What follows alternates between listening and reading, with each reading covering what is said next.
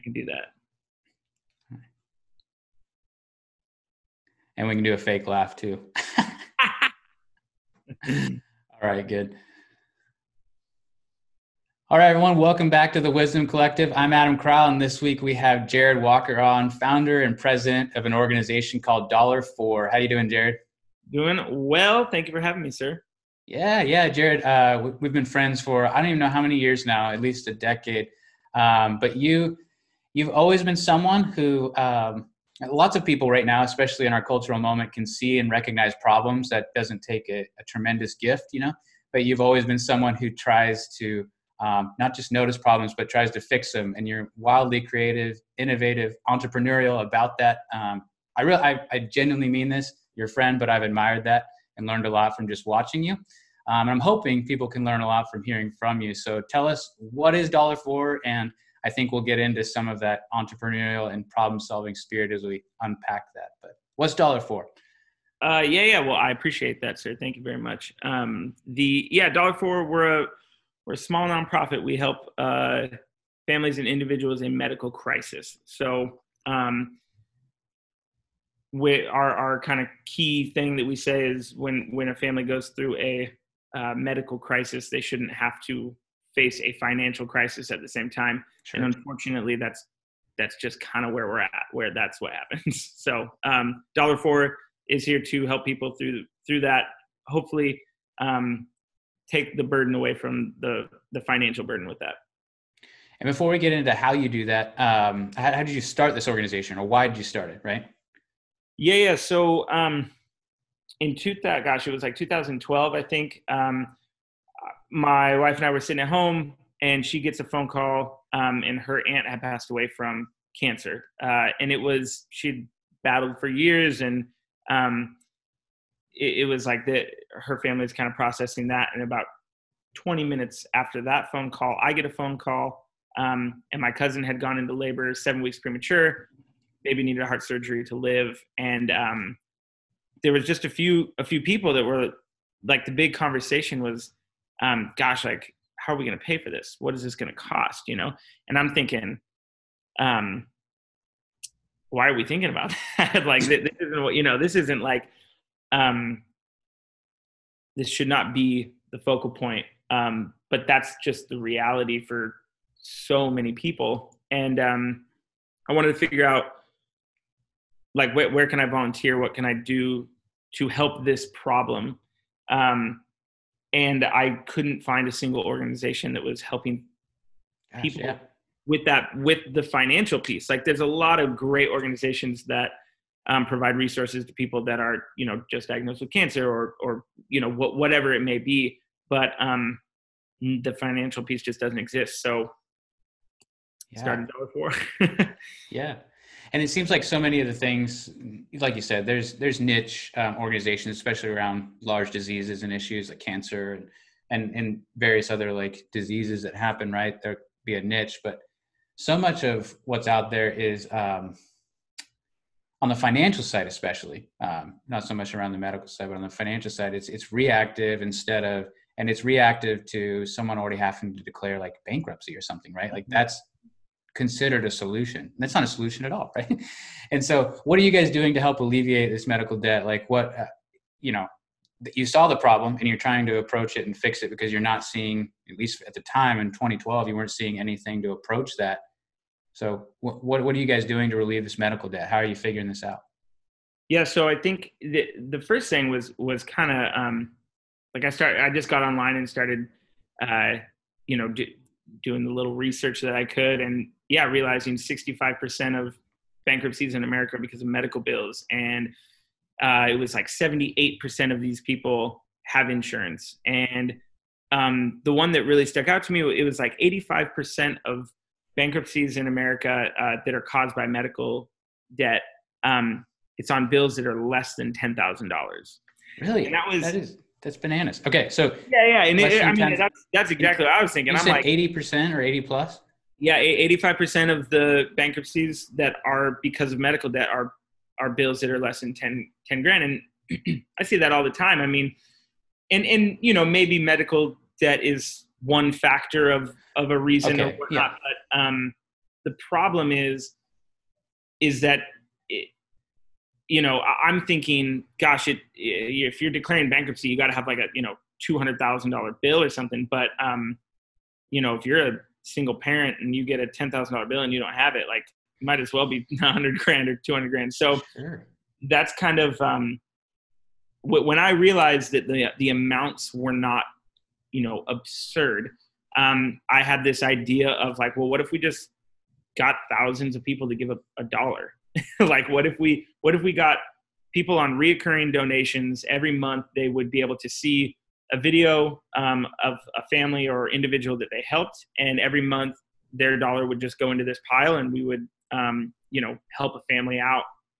And it was really just like this kind of crowdfunding model of you know reoccurring donations and trying to get young people excited about it and um, we we did that so we got a you know a few thousand people donating and um, we were able to help families each month make these little videos and it was just kind of like I, I, wanted it to be this cool um, you know 100% of every dollar is going to the family and we um, we were able to do that um, and it, it was just kind of like this cool community of people that were helping. And you know, at the time, it was, I mean, it was one family every month, so it's like the impact isn't you know mind blowing or something. I mean, it was very very cool for for these families, and we would partner with local organizations, and they would tell us about families in need and whatnot. Um, and that's how that's how we started. Is just and it was dollar for Portland at the time because we were just you know Portland Metro um, helping families that you know that that had these medical bills. So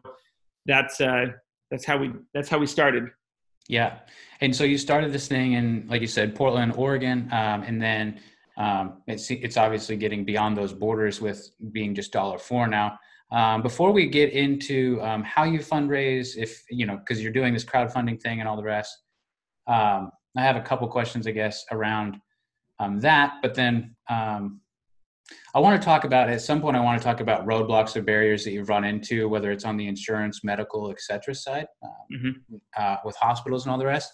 But were there any roadblocks in just forming up the organization, or um, tensions you're running into, or yeah, whether it's perceptions or like legal or forming an organization like this? Like, what was that?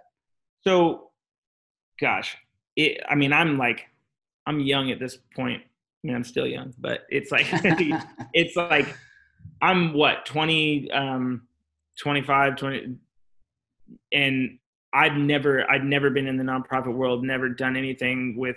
Uh, I mean, the only type of like volunteer work or anything like that was with local churches, and it, I just was not familiar at all.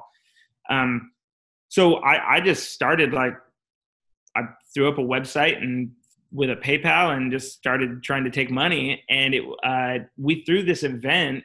Um, and a bunch of people showed up and like we actually had like news stations calling and saying hey like we'll, we'll cover this. And at the event we i was getting these questions like oh, okay like are you a 501c3 who's on your board? Like how you know and i'm i'm totally clueless. I didn't know what a 501c3 was. I didn't and then i kind of figured out okay i need to take a step back and figure this out because I just had no idea what I was doing. Um, so that was the the first one, and then you know I called like an attorney's office and just said, hey, like, can you help me with my 501c3 filing? They're like, yeah, that'll be eight thousand um, dollars.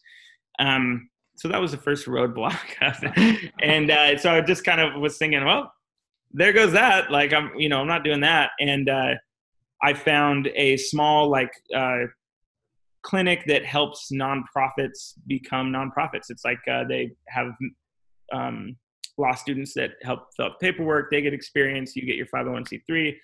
Um, win-win. So that happened. Um, my whole another roadblock was just the 100% model, which is a terrible model. Um, it's very, very, it's super cool for like the donor and um, and that is a very cool thing to be able to say. But um, attention whole- I've heard people describe about that though is that then it handcuffs let's say you as the leader or the president, like you may not be able to do as good of a job if you're leveraging 100% of the money away, or you're going to have to be chasing fundraising dollars for your own salary. You know what I mean? Is that something you're hearing? And that, well, yeah. And it was very much like, um, 100% of the public donation goes to these families. So if you yeah. sign up for a recurring donation, 100 pennies of, of that dollar or whatever is going to these families. But we then have to find corporate sponsors, private donors, people that will say, hey, like, I will support this organization, which isn't as sexy as giving the money to the family. So it's harder yeah. to find um, donors. But at the same time, people really, really respect that we you know aren't aren't taking 50% of every donation for operations so it's it's kind of this it's it's tough and i think that every organization deals with that you know how are we going to fundraise how are we going to um, make this thing go um, but anyways that that was a that was a hurdle um, and i mean there's a million of them but those were the two at, at, like at Big the start ones. trying to figure out how the heck do we give 100% um, i called every merchant processing company that I could, and they all basically laughed at me and said like, no one will ever do this without a fee. Um, and I found a local company that donates merchant processing fees. So I was able to actually say like a hundred pennies of of this goes to the family. Um, yeah, that does seem impossible. Yeah, you you'd think you'd have to do some sort of like dollar and 23 cent like four you know get it and make up your processing. Yeah, yeah. Exactly. And there's a lot of you know a lot of organizations will say oh hey you know i want to uh, help us by covering the cost of the the merchant processing fees or whatnot. And we we were blessed enough to find a um, wow. company that really loved what we were doing and and donates it so that's awesome Great, dude. Well, we'll get into some hurdles about hospitals and medical bill processing and, and, and all of that and the hoops that are there.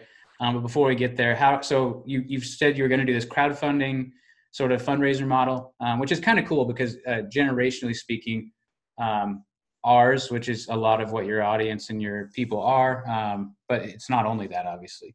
Anyway, this millennial before and after generation is fascinated and interested in philanthropy and, and, and different versions and iterations of social justice and all sorts of things. But it's, if I remember this right,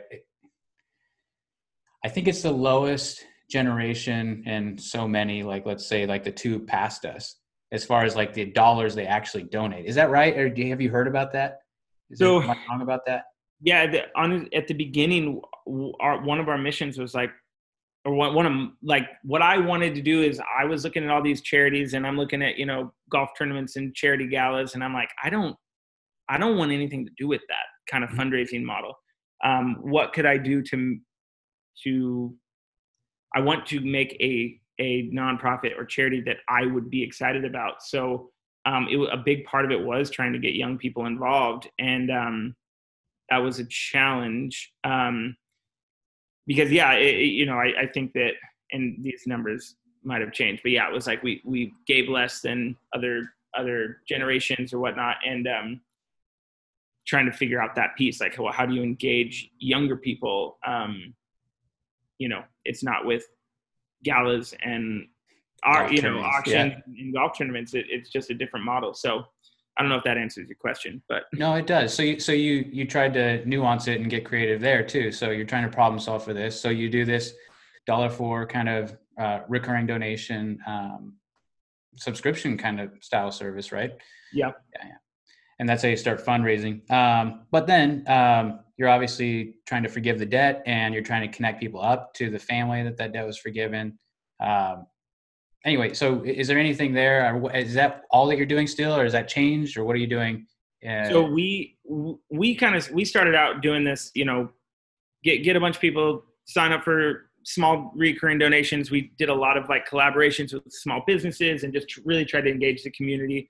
Um, and then after a while, we're you know we're paying off these medical bills, and it's really cool. Um, and then I realized like I can stretch these dollars a little bit by negotiating with the hospitals, trying to sure. drive these um, these bills down because you you can do that. And I again, I just didn't know I didn't know what I was doing, so I start calling the hospitals and you know bothering them and saying, hey, like, would you take this amount? Would you take this amount? And we were able to significantly reduce medical bills just by just by doing that you know hey if we pay this in full will you take 30% off or, or whatever mm-hmm. um, and that was a cool a cool piece uh, and then even further after that, I had ran into an attorney um, that was saying, "Hey, like, you, there's a way that you could do this that I think that um, that I think nobody really knows about, and and it would be really impactful because I had accidentally gotten a family's medical bills just waived by the hospital."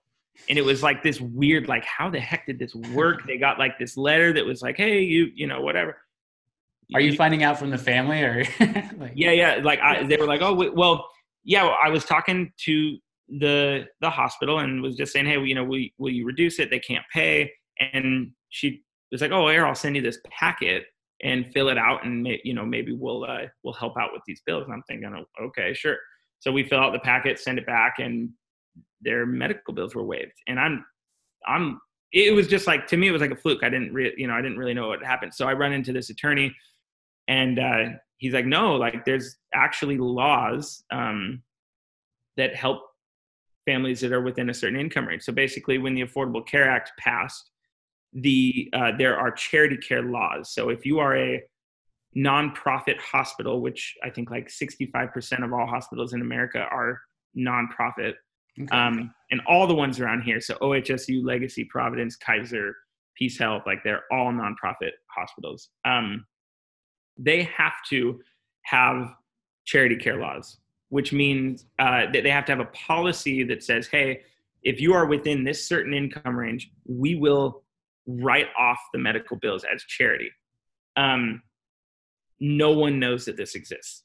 Yeah, I well, so why is i mean I, I don't i'm not asking you to like um, read people's minds or be a, a moral judge but I, the fact that you're saying you're naming off all the hospitals you are like i know all these hospitals. I don't even know that they're nonprofits let alone that there's this like really cool i don't know really cool thing that it could be happening a lot more. Um, what's going on there? So i think that um, one the the i think that the hospitals like that the bill passed in what 2000 2011 or 2012, something like that. It, it was a mm-hmm. while back, and hospitals were supposed to kind of implement these, I believe, by like 2016.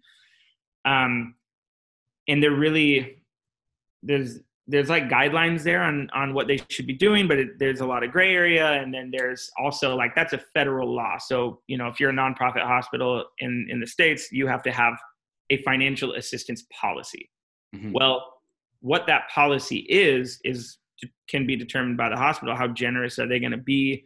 Um, and then also, there are state laws. Like Washington State, okay, has um, and and the the state laws would only reinforce and make these laws more generous, if anything. So um, in Washington State, they've had something that passed in like 1989 um, called the Charity Care Act, and Washington State's been doing this for decades.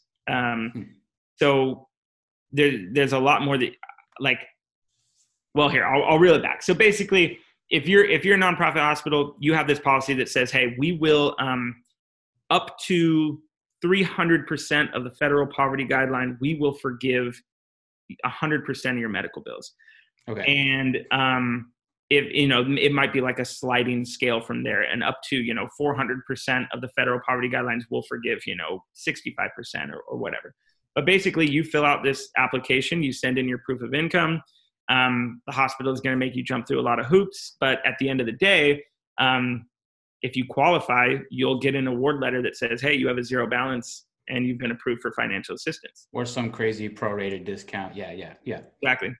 So we started that um, in January 2019. We we launched a program called Debt Forgiveness, where we advocate for families, fill out the paperwork. Uh, a family can type in their their household income, their household size, and what hospital holds the debt, and we will tell them immediately what they qualify for. Um, we will fill out the paperwork and advocate for the families. We even have uh, attorneys who will advocate pro bono if needed. Um, and we've erased over two and a half million dollars in medical bills for people since January 2019. Um, Dang. Yeah. What's that? Do you have the numbers? What's the comparison between what you were doing and, well, are you you're still doing the crowdfunding model as well with this, right? Yeah. So we we've got two programs. You know, like we and now it's. I mean, at, at the beginning we're helping one family a month, and we're yeah, you know exactly now we're helping. I mean, we're helping every month what we would more than what we would help in an entire year with the other programs. So like we're, um, and now it's like we're not paying medical bills anymore. We're we're writing off. We're getting those medical bills written off, and then if a family has a really big medical crisis, um, we'll buy them grocery cards. We'll you know get them mm-hmm. gas cards so they can get to and from the hospital. We'll anything from paying the electric bill or, or whatever. So we give these small grants using the crowdfunding model. We give these small grants out to families to help um, with with other emergency needs during a medical crisis, and then any medical bills we just you know because we're help like at the beginning in dollar for it's like we're, we're helping low income families you know? So all of the families that we had been helping in the past and paying these medical bills if we would have known about this we could have just gotten all those medical bills forgiven. Yeah um, yeah right. so yeah those i was wondering do you have the numbers of like what a what a typical year would be like in say 2017 or whatever you know when, when a lot of these things are in place but you're doing this compared to that's two and a half million of just 2019 or whatever or 2020 yeah so in in when we uh, so we started 2015 officially um in 2016 i think we i think we raised like 60,000 50 60,000 um which is still amazing i mean yeah. Yeah and, and, and gave that out you know in in you know four four or five thousand dollar uh chunks to to families and but now it's i mean like I got, you know, forty-seven thousand dollars of medical debt forgiven yesterday. So it's it's yeah. like, and and in the month of June, we we were able to get like four hundred and fifteen thousand dollars, and you know, so it's just, I mean, it's not even close. Like mm-hmm. we're, we're just able to have such a bigger impact. And now instead of saying, "Oh, we give hundred percent," we're, I mean, we're turning every dollar into twenty dollars of medical debt relief. Exactly. Yeah, um, exactly right. And you're alleviating some of those. like you mentioned, someone might only have nine thousand dollars of medical debt, and they're declaring bankruptcy because they have any number of other contributing factors in their life, and you're alleviating some of those other factors now too. Um, yeah, and it's, I mean it's it's wild the amount of uh, just that like trickle down um, fr- from medical bills. You the number one reason, like I've talked to a lot of property uh, managers and and uh, some other entrepreneurs that have said um, the number one reason people get denied for housing is because they have you know dings on their credit or or whatever. And what are those dings from? Like from medical bills. So yeah. if you can, I mean, there's just so many ways that it solves so many problems. Um, if you look at uh, there's so many crazy stats that you're just like, oh my gosh, you know, it's like 48% of Americans, uh, if they were hit with a surprise $500 medical bill, like they wouldn't be able to pay it. And, and it, you know, and mm-hmm. I mean, a $500 medical bill, that's like, that's nothing, you know, yeah, much larger bills than that. So anyways, um, that's kind of how dollar for, you know, we started doing this in Oregon, uh, then, you know, kind of went into Washington and now it's like, well, gosh, I can, I've relieved bills in in New York, Florida, Colorado, California. I mean, all over. So it's like this can this can happen anywhere. We've been expanding, adding states to the website as as fast as we can. Um, Especially because you're working underneath, uh, like you said, a state level enforcement, but a national level level measure and, and or you know uh, rule. Yeah. So it's like you're, yeah, you really can take this beyond the border of Oregon, right? Yeah, and so yeah, we, we've we've gotten medical bills written off in a lot of states, trying to add to those, um, but it's hard. I mean, you're adding these hot. Every hospital has a different policy. Um, trying to add and code that into the website so that um, you know people can find their hospital and find what they're what they're eligible for um, has been a challenge. So we're we're trying to figure that out just from like a technology standpoint. Um, but uh, yeah, I want to ask you about um, tensions that you run into then on the donation side, whether it's perception or your own convictions or whatever. Um, but before we do that, let's plug um, here, and we will at the end as well. But let's plug like how in the world you mentioned like you're coding this stuff into the website. How do people do this? They can donate at one level in the subscription way to you, um, but they can also um, find out for themselves, friends, family, somehow to get this debt relieved or at least alleviated. You know. Um, so yeah, yeah. So uh, if yeah, if, if you have medical bills or you know someone that has medical bills from a hospital, um, like this, you know, it doesn't work at the eye doctor or something. But if you if you have medical bills from a hospital, um, you go to dollarfor.org. There's a debt forgiveness tab. Uh, click on that and just type in your you know household income, household size, and what hospital. We'll tell you if, if we can help. Um, and then from there, there's a, a longer application that that gets sent, and uh, that is how you that's how you do it. And there's a lot of like so many people think, oh, there's no way I qualify. Like, you know, I, I was denied for food stamps or I was denied for state health insurance or so that, you know, I don't qualify for this, but it takes two seconds, to see if you qualify. The, Mhm. the hospital's policy are more generous than you would think. Um, and yeah, as far as like, as a, from a support side, sign up for a monthly donation. Like that's how we roll. Like, it, it- you know, if we get enough people to sign up for five bucks, 10 bucks a month, um, we can do a lot with that. So, uh, yeah, dollar Especially because you can you can spread that stack that up in a way where you you can make five dollars more than five bucks. Yeah, yeah. yeah, I mean, five, five dollars a month is relieving a hundred dollars of medical debt every month. So, um, Yeah. yeah. Uh, and if people do this, yeah, like you said, on the one hand, there's people will probably be surprised by what hospitals can and will um, completely relieve or partially relieve, but also that form on your website, if I remember right, it is that easy. It's three questions, and then you get a response right away. Like you probably wouldn't qualify, or you probably would, and then here's your next steps, right? Yeah, and it's I think that and not to like nerd out on it, but just to give people a little perspective on it, like if so in Oregon, if you if you're trying to get qualified for OHP, uh, so Oregon Health Oregon Health Plan, you have to be at 138 percent of the federal poverty guidelines. So that is um, low income. You you know that is that if you qualify for that um, you, that means that as a single, um, 100 thousand dollars. So if you make seventeen thousand dollars or or less, you qualify for OHP. Mhm. Well, the hospital, Legacy, Providence, Kaiser, um, OHSU, they will go up to three hundred percent of the federal poverty guideline. Okay. So um, if you're a single, um, three hundred percent of the federal poverty guidelines is thirty-seven thousand.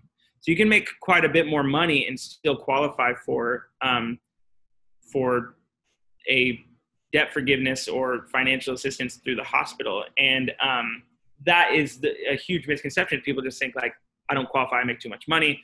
Um, but these policies can be very generous. Um, so, anyways, No, that's awesome. Thanks for well, and that clears up a lot. And um, yeah, yeah, uh, there's just a ton of surprises in there. Um, like you said, some of it's nerding out on the numbers, but yeah, um, I I think it's important to nerd out on the numbers because this is for me, and I'm assuming most anyone listening or watching, it's a pretty foreign concept, man. Yeah, I don't I don't even I had no idea about it until you talked about it. So yeah, Well, and that's a huge. I mean, it's a huge problem that. So if you get a hospital bill, um, there'll be small print on the bottom that says, "Hey, if you have trouble paying your bill, you know, call this number."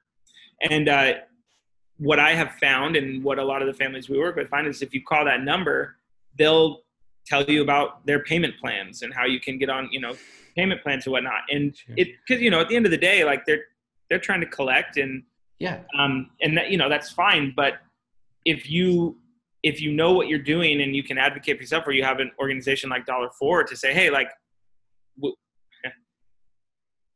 get you qualified for that because i know like if a family tells me how much money they make i know immediately what they qualify for at what at what hospital um, but if you think about the amount of people that fall under this income requirement there are so many people that would not be hit as hard with these medical bills because they Right, would right. not have these medical bills from hospitals. And then you think like it goes further beyond that because when you get approved for financial assistance, you get approved for six months or u- usually six months, which means if you go to the hospital again within those six months, you're covered 100% Mhm. and it's not like it runs out. If it, after six months you just apply again.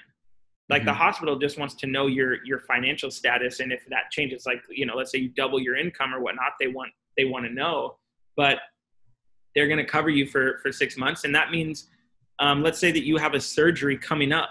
You know you have a surgery that you know is going to cost you know fifty sixty thousand dollars you can apply for financial assistance before you even go to the doctor get approved and then when you go in you know you're not going to see a bill so like there's a preventative care type thing on that to Yeah. and it's there's just so many aspects that it kind of shows like if this were to be implemented correctly our healthcare system is just it's just better than people think or at least it could be Could be for better. sure. Yeah. if, Yeah. um, if this was implemented correctly. Unfortunately no one knows about it and it's it's not implemented. But Dude, and it seems like this might be a complicated thing to say, so hopefully I get it out there clearly, but it seems like they have like a a short game, long game problem or like a trade that they're making there or a type 1, type 2 error problem where the short-term game would be all right, we're just going to when someone calls this number, we're just going to tell them about oh, payment plans and all these other things and like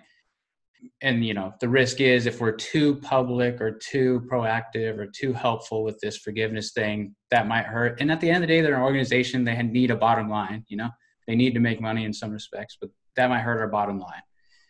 Um, but it seems like that's a short-term approach because the long-term approach is they're going to have to turn into essentially like loan sharks chasing down payments from you know what i mean from people that are delinquents or whatever on their bills. And so i, I mean yeah, it seems like even though there's some risk, you might not make as much money, quote unquote, on the front end if you're more public with this stuff. You wouldn't have to be, like I said, chasing down people that aren't paying their bills or whatever, Yeah. um, or only paying, yeah, a marginal amount of it. And you're having to spend the man hours, effort, energy to like figure that out, negotiate that, document it, find the person. It just seems like such a mess, you know, um, Yeah. comparatively to this a long a long term plan would be something like just being more public about it. And yeah you might lose some quote unquote on the front end but um, big picture it's good. It's good for society. It's just the right thing to do. But beyond that um, i feel like it would still help them on their bottom line. I don't know. Yeah no there's a um a tremendous amount of resources that go into collecting debt. Like that Yeah. you know and and uh anyway i mean that yeah there's a there's so many like discussions that could that could be had about about this but you know the bottom line is this program exists um use it uh tell people about it um and and it, even you know people think well you know what if i'm in collections? It's like we can even get those bills taken out of collections. Like if a hospital sends you into collections um technically in oregon they're not supposed to send you to credit re- credit reporting agencies but um just as easily as they put you in collections they can take you out and and forgive the medical debt. The only um the only time that it's kind of too far gone is once a judgment has been made so you know the collection agency you know the, the hospital bill starts at the hospital and then they will you know give it to a collection agency that collection agency after you know several years might sell it to a, a secondary collections uh, company and they might sue you and then a judge can say hey you know you, you owe this debt and you can start garnishing wages or whatnot at that point it's hard to get the Yeah. medical debt but again like you know that that could be four five years down the road or even longer i mean i just Yeah. got, it was somebody that contacted us a couple months ago she had a bill that was eight years old and we got it written off so it's like Mhm. it, it just i mean every situation is different but um This is good. Well, and and I do. We'll we'll make sure there'll be plenty of like links and everything in the show notes for people to to go directly to your organization and everything else. Um, but I do want to ask. I don't know if this will be the last question, but um, yeah. Um, what kind of tensions do you run into, whether it's personally or like outside critique? Um, and maybe they're good pushbacks, or maybe they're not good pushbacks. What kind of pushbacks do you run into about um, this type of work? Because there is um, there are principles that exist about enabling someone and, and sometimes when we try to help we actually hurt and all these different like principles that exist as stereotypes in some respects because partially they're true right so what kind of things do you run into with that whether it's um, do you have stereotypes attached to your organization um, or do you run into critiques and how do you navigate that? And yeah um, yeah. so i would say dollar for um, we haven't had how do I answer this? I, I don't think Dollar for as an organization hasn't received a bunch of critique of like, oh, like, you know, you're enabling or or whatnot. There are like sometimes you'll get some some Facebook trolls or something that will say like, you know, hey, why don't you just get a job and pay your own debt kind of thing. Um, which yeah. I don't think that that's really like a critique. I think it's just someone that doesn't understand like what this can do to a yeah to a family or individual. Um, plus um, we are working with local organizations that we trust and the families that we get. Like we're, we're not you know we just started advertising this um, through facebook and stuff like at from the start of this until just a couple months ago i mean it's all been word of mouth. It's all been um, working with other organizations and whatnot. So um, i think that where the critiques come from is a place of just like not understanding how this works. So one one thing is people say like, well, you know, you're going to put these hospitals out of business or something, um, which sure. again is just not possible. like um, the hospitals are going to be just fine. Um, and they're having to, I assume, at least budget for this because it's a ruling that they knew about for a very long time and that they've progressively implemented. So it's they're budgeting to relieve money. If, does that make does that make yeah. sense? It, yeah, It's it's one of those things where uh, you know people think people think that these these hospitals have uh, you know in their budget they say okay well we can you know we can forgive like there's a cap uh, we can forgive 10 million dollars um, and then you know after that you know it that that pool kind of runs out that's not how it works um, mm-hmm. There is no cap i mean last year Legacy Health wrote off $48 million in medical debt. Um, it should be more. It should be more. It should be a lot more. Um, their revenue was several billion. Uh, they're they're going to be just fine. Um, yeah. And the the um, charity care isn't going to break break the bank. And then the other the other misconception is, um, you know, well somebody has to pay these someone is paying these bills. So if we get these medical bills written off, the hospital has to take money out of their foundation to pay it. And it's like, that's not, that is not true. Nobody is like taking this bill on themselves and saying, okay, you know, like they're, they're approved for charity care. I'll cover this one. Like that, that it, it is written off. It is a tax benefit to them. Like it is, uh, it's not like we have, you know, the foundation is covering. So, um, I think that the critiques come from from that of people just like not really and it's complicated, man. Like this, yeah, some of that's got to be well intended. It's not. It's not all to say. And, and yeah, yeah. there's a common form of ignorance, not uh, not a, a moral version of it, but there's just they don't know, like you said. Yeah, exactly. And and people when, when you tell people about this, oh, I think you know, I think that uh, you know, you get someone that has a forty thousand dollar medical bill, and you say, oh, I think that I can actually get get this wiped away um, people think it's fake. It's like, what are you talking about? Like, how on earth? So it's like nobody knows about it, and nobody knows even if they were to, you know, really dig into it, they could find out, you know, how it works and whatnot. But the hospital billing system and and I mean these these are like complicated things where if someone says, oh, you know, um, you're taking away from the foundation or or whatever, like yeah. it's complicated. So I get it. I get why people, you know, would would, would assume something else um, because it does. It does sound too good to be true. But um, the in order for these hospitals to be nonprofits, which is very, very beneficial to them. like these hospitals want to be nonprofits. I mean, so beneficial that a hospital can write off $50 million in medical bills and it still come out to be like, well, it's better to be a nonprofit. You know what I mean? So yeah, yeah. If, um, in order for them to have that status, they have to have these policies, and it's worth it for them. So, um, you know, it might sound crazy, it might sound too good to be true or fake, but we we we crush medical bills. I love it. Yeah, you do. So what uh, we'll kind of wrap up with this idea, but um, I mean, I don't know how long we'll spend on this idea, but what can organizations like you and what you're up to, what can this do for healthcare in general? Uh, I mean, one, I think that um, the amount of people that are, oh gosh, the system could be so much better. Um, I mean, think about that. If you're a fam, if if you're a single, mo- most hospitals in in the Northwest will go up to 300 percent. I mean, that means that you are covered. You essentially have the best healthcare insurance for nothing hmm. if you're up to 300% of the federal poverty guidelines. So um,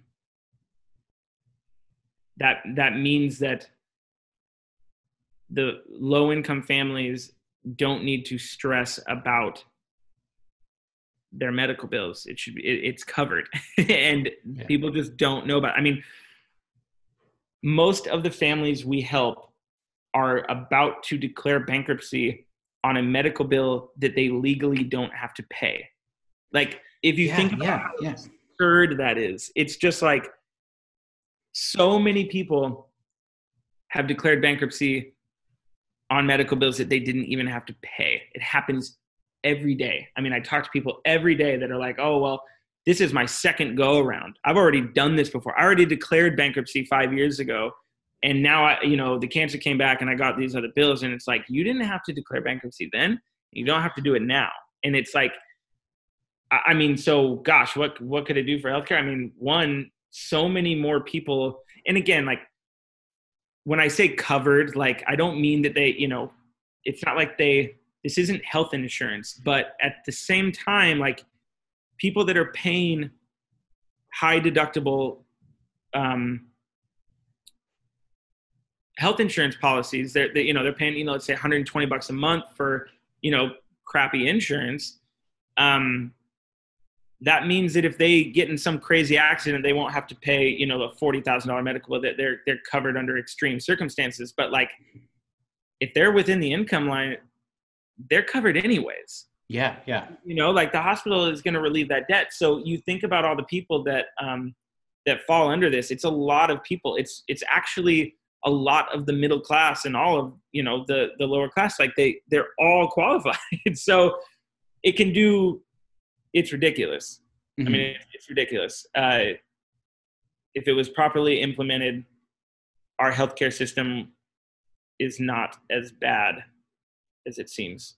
I I don't really know what other to say other than um, the system is actually on paper. It, it actually works a lot better. It's just that um, nobody's read the damn paper, you know. Like, so people are paying medical bills they don't have to pay. I mean, gosh, well, that that is that's that's a funny way of putting it, but man, that is that is so insanely sad when you think about everything that comes with bankruptcy and everything that comes with all these impacts of like future living situations and then you start doing the snowball of like okay now decisions that people are going to have to make with their life or how they make money or how they uh, live or whatever they do it's uh, to think that so much of that could be rooted in an, an error um, and not an error of their own doing, but an error in just communication uh, from people that could and should know better. There's some of that that's bordering on frustrating, but um, it's just sad, you know. Oh, um, and so, yeah, it's infuriating when you're dealing with it. You know, trying to get um, people need an advocate. Like when when we talk to families afterwards, um, once we get their medical bills written off, like yeah, the debt the debt is very important that they were able to get it relieved, but they're just so the feedback is always like just having somebody in my corner that knew what they were doing mm-hmm. is everything. And that's like it's an education issue, it's an awareness issue. People just people don't know. And then that's the other thing too, is it's like if you're a low income family and you you know that you qualify for this and you have an emergency, you would know what hospital to go to Yeah, yeah, yeah. Like you you could think ahead of you know and say, hey, like, well, this this hospital has a better policy than this hospital. Like, I'm gonna go here. You know what? I mean, there's a lot of different ways that this can um, that it can be used. But I mean, essentially, it's just like people just need to know about it, and Dollar For needs to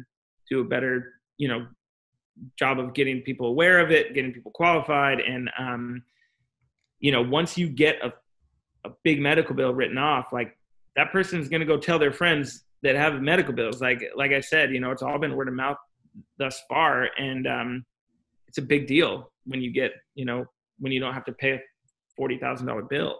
so oh yeah, it's it's literally life changing. It could be, and uh, dude, um, yeah, I'll say this: it's really neat to see um, you as a person. Like I said, you you have had this sort of um, adaptable and sort of resilient spirit about you that you you do see problems but you also are willing to ask and be honest like if you can't solve them but also ask like how could i try and solve that? So that's cool for you as an individual but that's bled, over into your organization. That's been cool to see. You've you started this sort of subscription based thing that that adapted and morphed still has that but it's it's reapplied that and now you have this whole thing where you're you're essentially stretching. You went from 100% of your donation goes to these people to essentially like 100 250% of your donation is going to these people somehow. You're expanding it.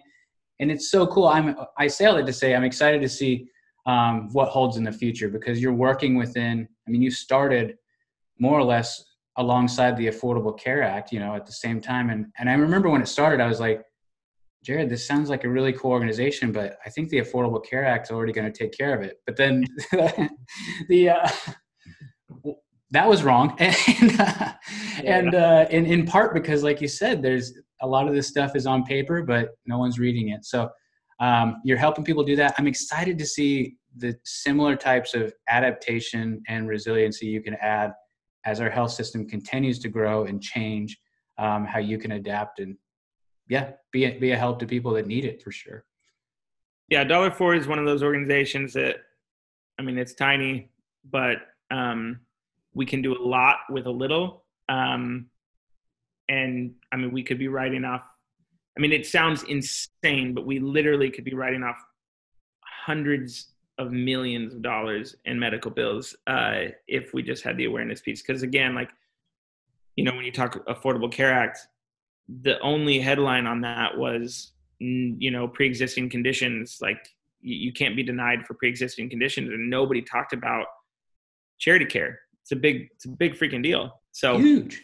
I mean, I'm learning so much. Yeah, huge, huge. Yeah, yeah. Well, this is cool. Okay, so um, let's let's make sure um, before we close off here. How can people? Are there ways people should follow you, your organization, or whatever? Um, yeah, yeah. So uh, dollar for um, Instagram at dollar for. Uh, same on Facebook. Um, we're dollarfor.org. Um, go check us out. You can see family videos, families we've helped, um, stories, you know, people medical debt that has been relieved. Um, if you are, you know, compelled, give, sign up uh, for a small monthly donation or a large monthly donation, and uh, you know, follow along. I mean, it's it's been fun. Yeah. Yeah, and I would encourage people. I have, and I promise, Jared, even when I'm not doing it on the interwebs, I, have encouraged people to um, to definitely consider signing up, but especially to consider just knowing that you exist because um, you're one of those organizations that, um, and this is part of the reason I think with the uh, the confusion around the healthcare stuff we're talking about. Um, for the most part, people don't deal with healthcare until they have like an immense need, right? And you're not dealing, your organization isn't dealing with annual checkups and things like that. You're dealing with immense needs, and for a lot of people, those are occasional. They're not um, every year, let's say, or whatever. And so, yeah, you may not need to know about it today or tomorrow, but you should know about it at some point because whether crisis hits you or your family or whatever, um, you're going to want to share this kind of information. And it's been so cool. You guys have been doing what you're doing and you're a shareable organization. So keep up the good work, man. And uh, I appreciate it. I'll make sure I keep telling people, but I hope people check out your website too. Appreciate it. Thank you, man. Yeah. yeah. All right. We'll catch you later.